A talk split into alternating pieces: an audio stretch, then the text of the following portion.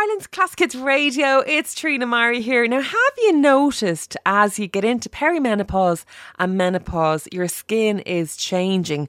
Uh, well, Michelle Macken is here. She's national trainer for ultraceuticals. This is a thing, Michelle, isn't it? It certainly is. A lot is happening to our body at that time. There's a huge change in hormones and a huge shift in what's happening to our skin. So menopause can cause many changes, Trina. You'll notice during the menopausal years you can experience hot flushes, facial redness, and changes in skin texture. And unfortunately, signs of aging are also some of the side effects of menopause. Now, one thing that a lot of people report during the menopausal years is they notice that their skin can feel quite dry, and that is due to a deficiency in ceramides.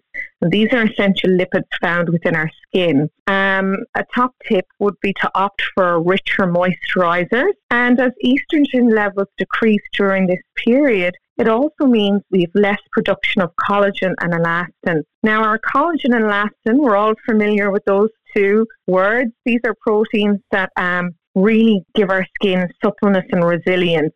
So you want to start incorporating ingredients like retinol and ascorbic acid into your routine because they help with collagen synthesis and they're anti-aging ingredients. Can I ask you a question just about retinol? Is it okay to use that in the summertime? I think I read somewhere before that it, might not be a good thing in the summer, but that could be wrong. You can actually use retinol in the summer. It just means that you have to be very responsible with your skin. Even though we wear sunscreen all year round, Trina. It must be at the forefront in the sunny summer months. So you can introduce retinol into your regimen at night time slowly. Start off by using it every alternate night for the first month, and then month two every night but make sure in the morning you're washing it off, you're doing your uh, morning routine, and you're protecting your skin with the SPF.